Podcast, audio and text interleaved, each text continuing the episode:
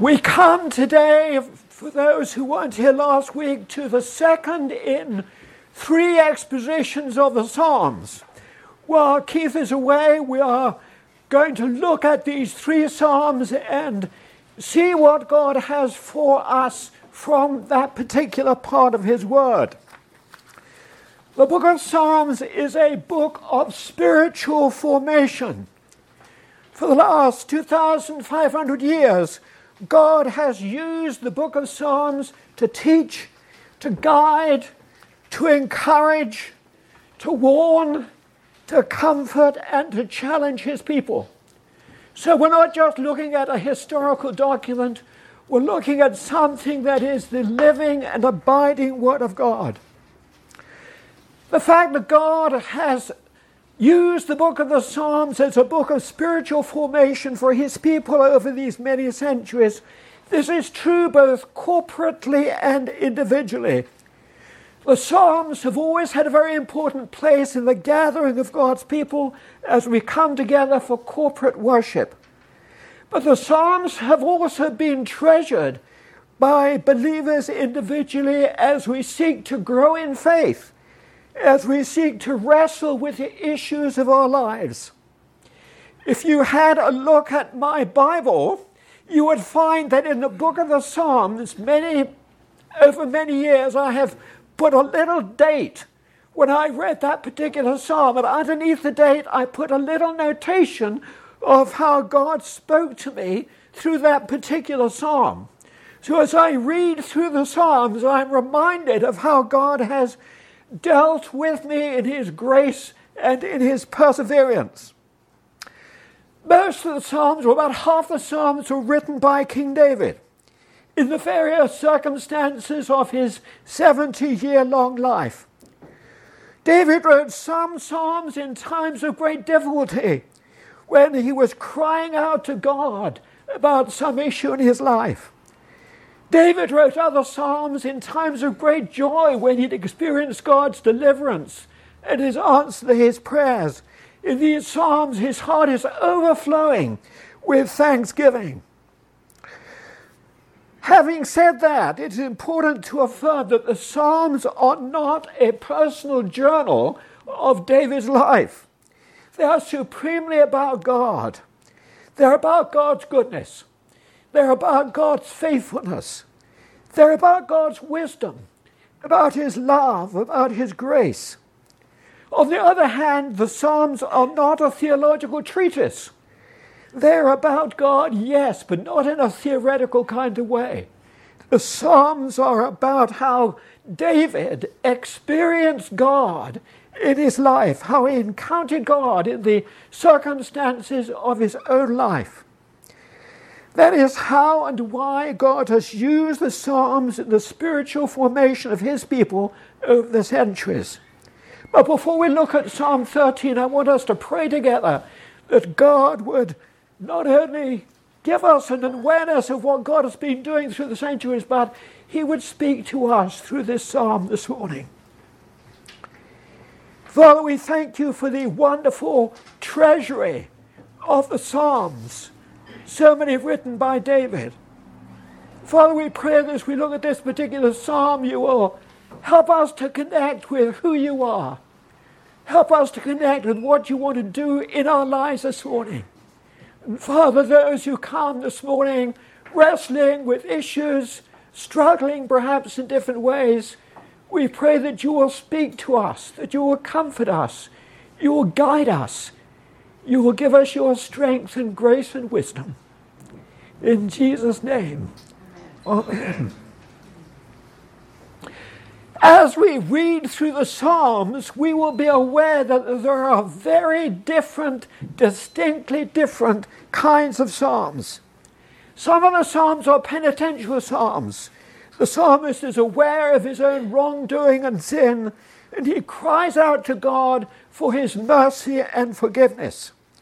Other psalms are psalms of historical reflection, where the psalmist traces God's dealing with his people through the centuries, very often going back to his deliverance of his people from slavery in Egypt.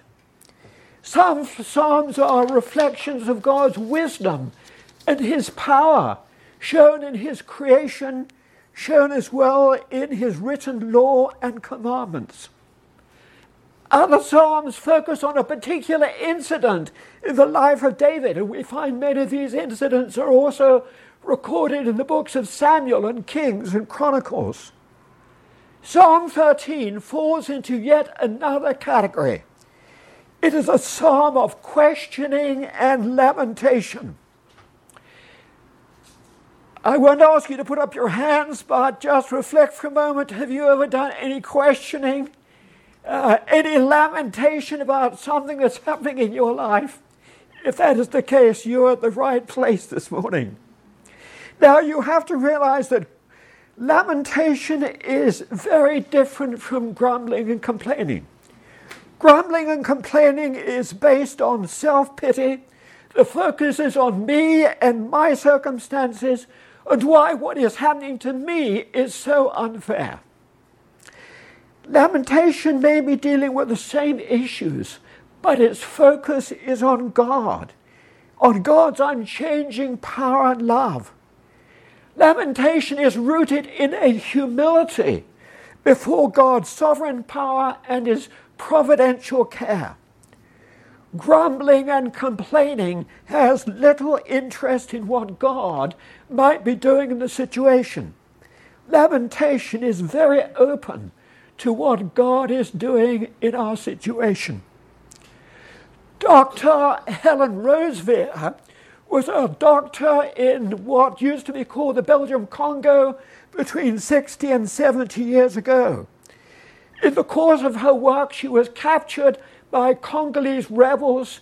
She was horrendously mistreated and raped.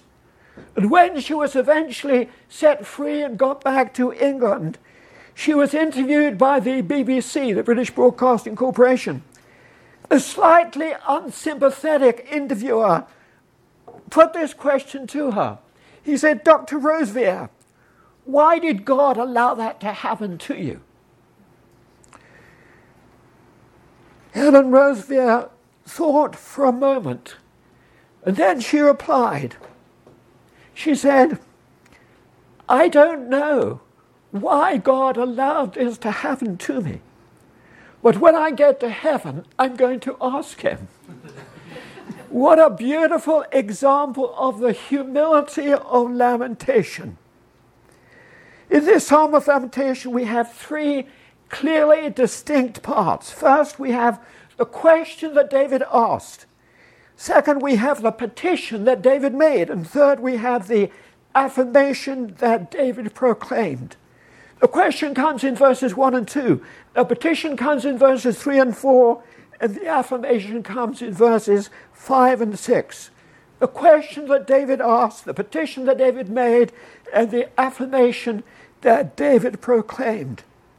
This question, petition, and affirmation all come out of some horrendous event that had overtaken David's life. We do not know what that calamity was. There were many tragic events in the life of King David, but we have no clue as to which one of those is represented in this psalm. First of all, the question that David asked. He asked the question, How long? This is, in fact, repeated four times in the first two verses. How long must I have sorrow in my heart all the day? How long shall my enemy be exalted over me? How long? How long? What are the how long questions in your life? How long will I have to endure this health crisis? How long before I meet the man that will become my husband? How long before I'll meet the woman who will become my wife? How long before I get a job? When we ask how long questions, we don't usually expect God to answer us in terms of weeks and months. The how long question is much more an expression of the difficulty that we find, the uncertainty in handling unfulfilled longings or stress in our life. There is no record of God answering David's how long question in terms of months or weeks. But God did answer what was behind his how long question. As we look at David's how long question, we discover what was behind this question. In verse 1, he asks, Will you forget me forever? Behind David's how long question was a fear that God had forgotten him. David loved God's word. He affirms it so clearly in Psalm 119. David almost certainly would have had access to the first five books of the Bible and other books of the Bible. If he had, he would have read Joshua chapter 1, verse 5, which is an answer to his question Has God forgotten me? God says to Joshua, I will never leave you or forsake you. That promise has been claimed by believers time and time again over the centuries. But there's a second clue as well to David's how long question. In the verse 1, he says, How long will you hide your face from me? David thought that God was deliberately hiding from him. But Scripture is very clear. It tells us that God never hides from us. We might hide from God, but God never hides himself from us. Sometimes we feel that God is close to us, perhaps in an inspiring service, or maybe when some dear friend is praying with us. But other times we may not have those feelings of God's presence. But when we come to those times, we have to remember this promise in Joshua 1, verse 5 I will never leave you or forsake you. And when the feelings are absent, it doesn't mean that God is absent. It just means that perhaps He's calling us to depend more on His promise and less on our feelings, to live by faith, not to depend on our changeable feelings. So that is the petition that David made. Then we come to the David's petition. That was the, the question he asked. We come next to the petition that David made. David's petition is brief and succinct. Light up my eyes. Verse 3, David prays, Consider and answer me, O Lord. Light up my eyes, lest I sleep the sleep of death. And as I read this passage, I asked myself, what did David mean by this petition, light up my eyes? There are many references in the Psalms to our need of God's light. Psalm 36, verse 9 reads, With thee is the fountain of life, and in thy light do we see light. Or we could look at Psalm 43, verse 3 Send out thy light, and thy truth let them lead me. In the physical world, we can see all that is around us because it is illuminated by the light of the sun. At night, unless we have an artificial light, we can see nothing. The human eye is one of the greatest marvels of optical design and microengineering in the whole of God's creation. And yet, without light coming from outside it, our eyes can see nothing. Jesus said, I am the light of the world. He who follows me will not walk in darkness, but will have the light of life. Jesus is saying that just as in the physical world, without the light of the sun, we can see nothing and are in darkness, so in the spiritual world, without the light of Jesus, we can see nothing and are in spiritual darkness. How does Jesus bring God's light to us? Jesus brings to us the light of who God is. Jesus said, He who has seen me has seen the Father. The writer of the book of Hebrews said, Jesus reflects the glory of God and bears the very stamp of his nature. The Apostle Paul, writing to the Christians in Corinth, stated, it is God who said, Let light shine out of darkness, who has shone in our hearts to give the light of the knowledge of the glory of God in the face of Jesus Christ. Jesus brings to us the light of who God is. Without that light, we are in spiritual darkness. Jesus also brings to us the light of God's salvation, God's saving action to deliver us from the power of sin and death. The old man Simeon in the temple, when Jesus as an infant was brought in by Mary and Joseph, when he saw the couple and the babe, he took the child up in his arms and lifted up his heart with praise to God. These are his words My eyes have seen thy salvation, which thou hast prepared in the presence of all people, a light for revelation to the Gentiles and for glory to thy people Israel. Just dwell for two moments on that reference to salvation and light, which Simeon uttered prophetically then, inspired by the Holy Spirit. The light of God's salvation, which he recognized in Jesus. Jesus saves us from the sin of our rebellion against God. The consequences of our rebellion against God is separation from God. And with that separation and that rebellion comes guilt, shame, helplessness to withstand the onslaughts of the world, the flesh, and the devil. The outcome of spirit is spiritual death and physical death. And so the Apostle Paul cried out in the seventh chapter of the book of Romans I do not do the good I want, but the evil that I do not want is what I do. Wretched man that I am, who will deliver me from this body of death? And then he goes on with this great declaration Thanks be to God through our Lord Jesus Christ, who brings about that deliverance from the sin and death. The light of God's salvation shines supremely in the cross, for it is there that Jesus carried the penalty for our sin there that he defeated Satan and even death itself. So Jesus brings us the light of who God is. Jesus brings us the light of God's salvation, but he also brings us the light of God's abiding presence by the gift of his Holy Spirit. He brings into our life his wisdom, his comfort, his peace, his strength, the fruit of his indwelling spirit as we seek to live for him day by day.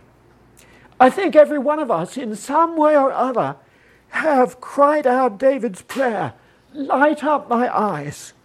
Lord, I need your light to dispel the darkness that seems to be closing in around me. You may be praying for the light to know who God is. You may be praying for the light of God's saving power in your life. We may be praying for God's light of wisdom and comfort and strength.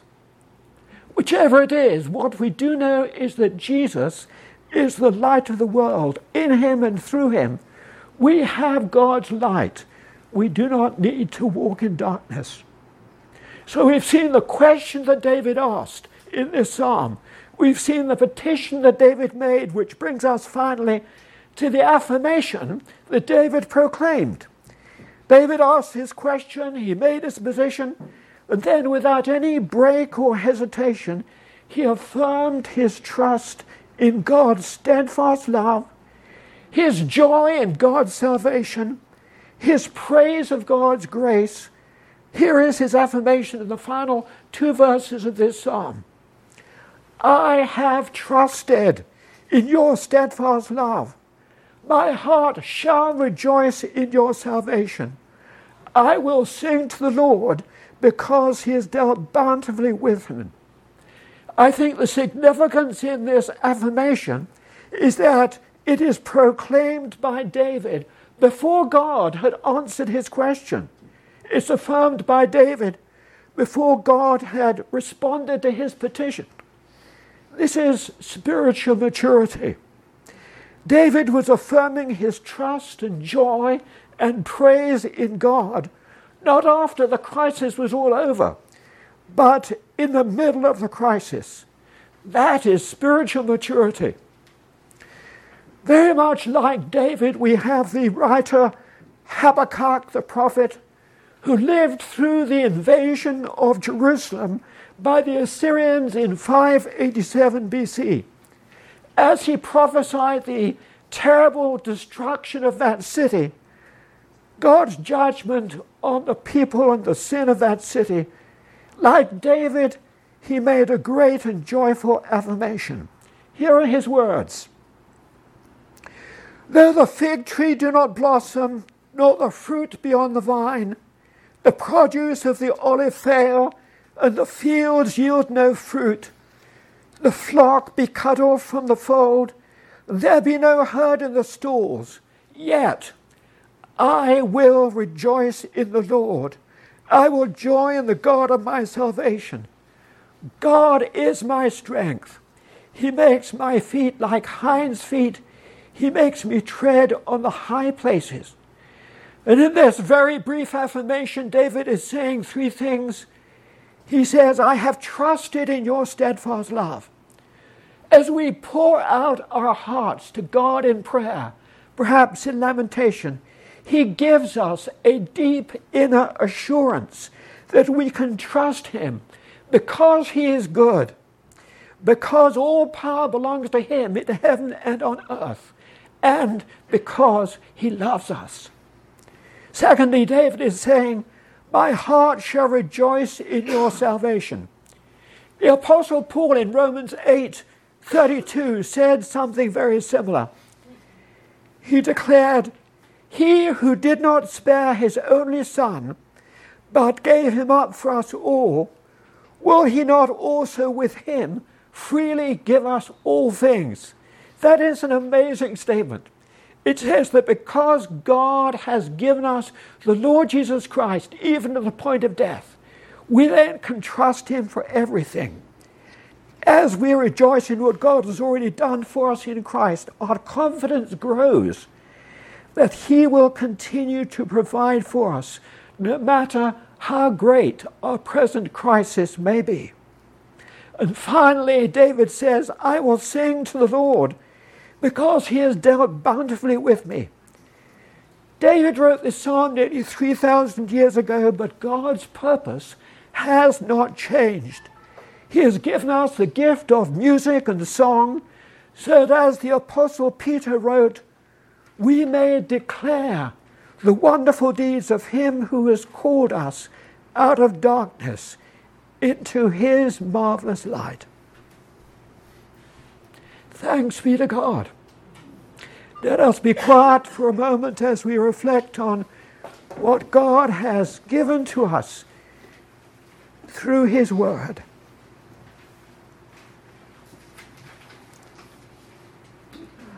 Light of the minds that know thee, joy of the hearts that love thee, strength of the wills that serve thee. Help us so to know thee that we may truly love thee, so to love thee that we may freely serve thee, whom to serve is perfect freedom through Jesus Christ our Lord. Amen.